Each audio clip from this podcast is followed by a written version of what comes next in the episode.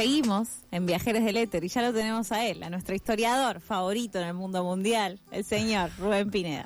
¿Cómo andan chicos? ¿Cómo andan? allá atrás, en la tercera, ¿cómo te va? Y eh, bueno, declaración pública, antes de empezar cualquier cosa, finalmente apareció. Se acordó, se, acordó que tenía un programa. El Caballero Tincho. el eh, maestro en el por favor, que además había una columna sobre historia y a la que tenía que venir a la que tenía que venir, ¿eh? Falté a clases. no, eh, indignación en, sin fin, sin final. Así que como mínimo, y Cocho queda aquí testigo, en Mailu también, facturas, chipá, alguna Cocho, cosa. Cocho Selvedor, todo queda testigo de Cocho. El escribano Cocho. Yo no. Sí, sí, así no, así no, la verdad así no se puede. Eh, bien, eh, hoy finalmente entonces tenemos nuestro efemérides del mes de septiembre. En el septiembre pasado yo tomé la muy polémica decisión de repartirlo en varias efemérides, eh, incluyendo obviamente las famosas efemérides, las internacionales efemérides como la del 11 de septiembre norteamericano. Mencionamos obviamente el 11 de septiembre chileno, Perdón que te interrumpa, no te veo con tus, tus apuntes, tus papelitos. No, hoy no traje apuntes, lamentablemente no Por eso estás tan jugado. Sí, por eso estamos así, jugados y, y, y, disparando rápido. Entonces, siga, siga. efectivamente, eh, bueno, lo peculiar de la conmemoración de este en este caso del 11 de septiembre chileno, del 11 de septiembre del 73, es que se cumplen exactamente 50 años.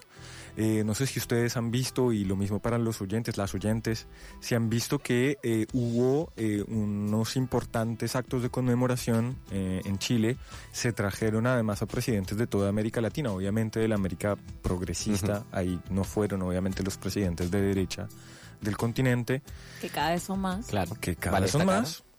Y, eh, pero bueno, hoy justamente vamos a discutir un poco de, qué pasa cuando los presidentes de izquierda dejan de parecer de izquierda.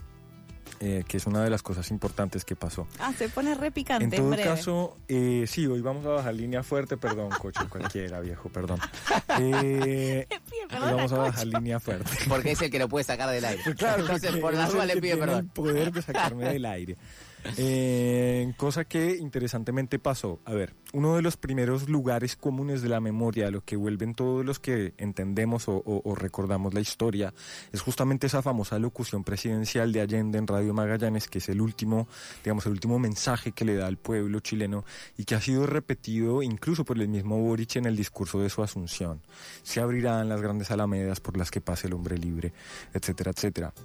Eh, eso lamentablemente ha obturado un poco cómo recordamos eh, el proceso que inició ese 11 de septiembre y sobre todo y más importante, qué estaba pasando antes de ese proceso, ese 11 de septiembre.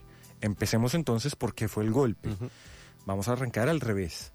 Eh, digamos, contraintuitivamente. El golpe de Estado fue un golpe de Estado organizado por ya se sabe, estos documentos están desclasificados y se siguen desclasificando más y más documentos que ya hace Porque que hay que seguir desclasificando archivos. Que, que hace ya contundente como un hecho cierto sobre la historia del golpe de Estado en Chile que fue promocionado, apoyado y organizado en buena medida por los Estados Unidos, obviamente con la conducción de sus operadores locales, que fueron las fuerzas militares de Chile. Ahora, es ya incuestionable la participación de los Estados Unidos y la responsabilidad que tienen los Estados en ese golpe de Estado, eso está en los mismos documentos desclasificados del gobierno norteamericano. Se sabe perfectamente que Henry Kissinger en buena medida fue el organizador de ese golpe de Estado y que apoyó sistemáticamente la desestabilización de ese gobierno. No es que los golpes blandos o el lofer es una cosa nueva, eso ya se había operativizado en América Latina antes de los golpes duros, como todas las operaciones que se hacían antes del golpe efectivamente de Estado. Lo claro, el golpe no viene así de no, paso cañazo un día para el otro, sino que hay una prepareta que se, levanta y dicen, ¡eh, ganan los militares! Que no, no funciona así. Eso por un lado. Número dos, sí, la, el gobierno militar que llegó fue un gobierno genocida y desaparecedor de las mismas características de los gobiernos latinoamericanos, de los demás gobiernos latinoamericanos de ese talante, que llegaron justamente para la época de los setentas. Chile fue pionera por esa posición particular de todo el paquete de medidas de ajuste estructural que nosotros llamamos siempre neoliberalismo, Chile fue la, digamos, eh, cabeza de playa de la operación de, de liberalizar radical y profundamente la economía en todo el mundo. En todo el mundo, porque incluso en los, en los países del primer mundo, eso se hizo recién después de la aplicación del, del proyecto en Chile.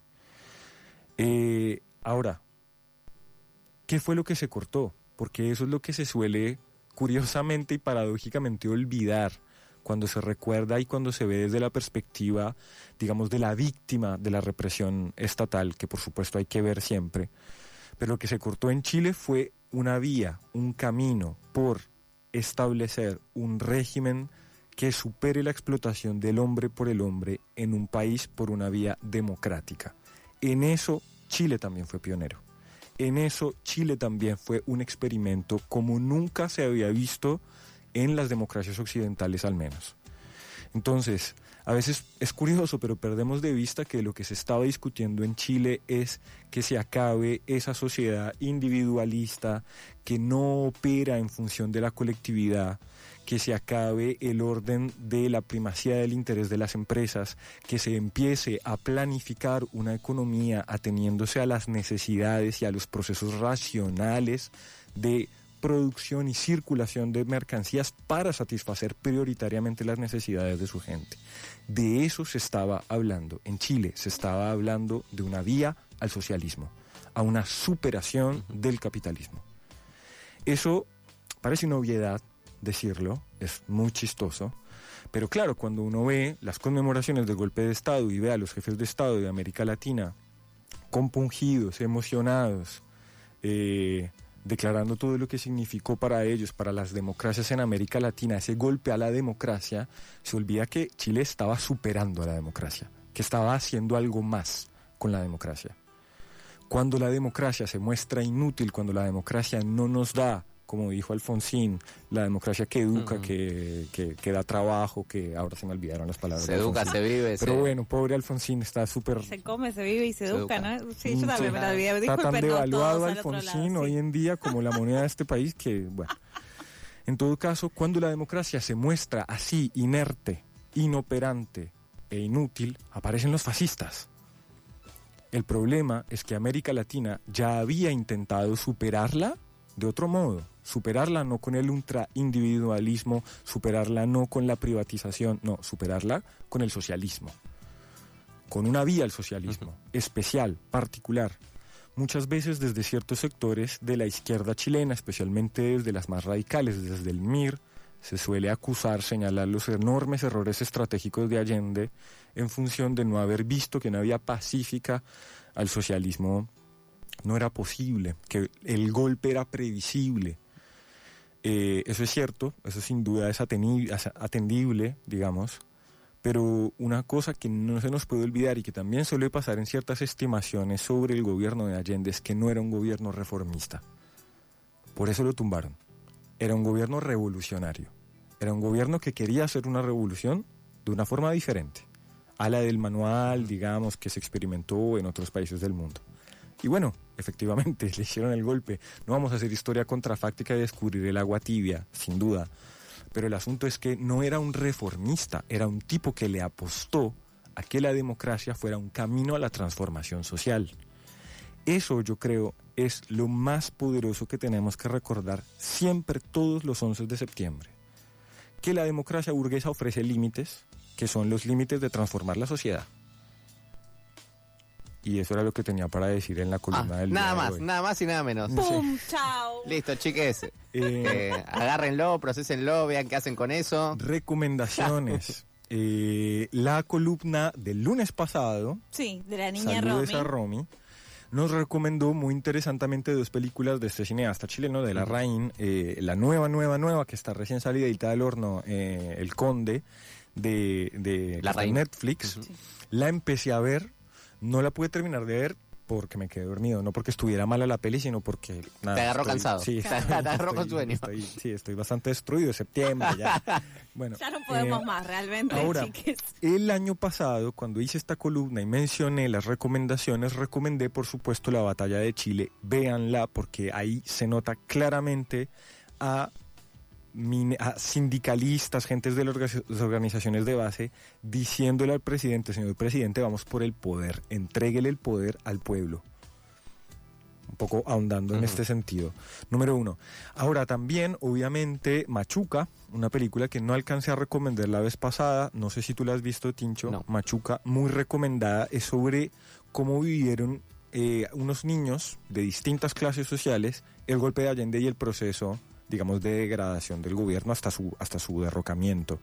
¿Está a la mano la película o hay que investigar por las redes? No, eh? estoy casi seguro que debe estar en alguna plataforma de streaming porque fue una, fue una peli bastante, con bastante nombre, que fue, ¿cómo se dice? Candidatizada a varios premios. Eh, eso por un lado. Después, eh, la batalla de Chile, Machuca. Tenía otra en la cabeza y vos, cre vos puedes creer que se me fue completamente. Machuca no me aparece a dónde está disponible. Bueno, habrá que navegar en las eh, redes. Bueno, entonces aquí vamos a hacer lo que suele hacer a veces Romy, y si Romy lo hace, yo también lo voy a hacer.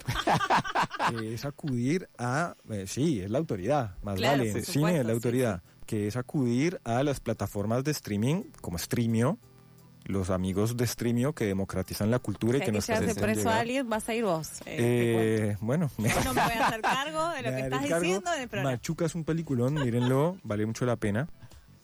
Y bueno, hay tanta poesía, hay tanto para hablar sobre la cultura chilena de esos años y de los años posteriores en el exilio, porque esa es otra cosa que hay que decir. Eh, se fue algo así como el 15% de la población total de un país se exilió. Eso es, un, eso es una locura el Chile afuera de Chile, digamos que justamente se fue por la dictadura de Pinochet y por los sueños eh, cortados de, eso, de una revolución, ¿no? Eh, así que sí, esas son mis recomendaciones del día de hoy, para la efemería de hoy. Obviamente la batalla de Chile, una y mil veces. Y música de los prisioneros, que ojalá Cocho no sé si pueda recomendar ya o ya es muy tarde. no, al lugar. no le puedes hacer esto, ni a Cocho ni a la productora de este programa, porque te voy a echar. o sea, te voy a terminar. Hoy, hoy me, estoy portando mal, me estoy portando mal, me estoy portando muy mal. Eh, pero Vas a ser castigado. Recomendación a, a los amigos oyentes, a fanáticos del rock en español, que escuchen álbumes de los prisioneros, porque la Argentina tiene una relación un poco curiosa, Chile en ese sentido, que es un hermanito, pero que están espalda con espalda y que no se miran. Entonces, sí, efectivamente había rock en Chile, hay grandes bandas de rock en Chile y una especialmente valiosa son Los Prisioneros, que se atrevió a decir cosas muy pesadas durante la dictadura de, Pinochet. No hubo, como en el caso argentino, esta rever, digamos, este, este reverdecer, este renacimiento del rock eh, argentino justo después de la dictadura, ¿no? En Chile tenían que bancar los trapos durante la dictadura de Pinochet porque, porque eh, el, el conde no se lleva más, el vampiro no se lleva más. Entonces, muy valiosa esa música por el coraje, por, por la violencia y por el estilo, porque son pura calle, puro punk, puro sabor. Así que muy recomendado Los Prisioneros, claro que sí.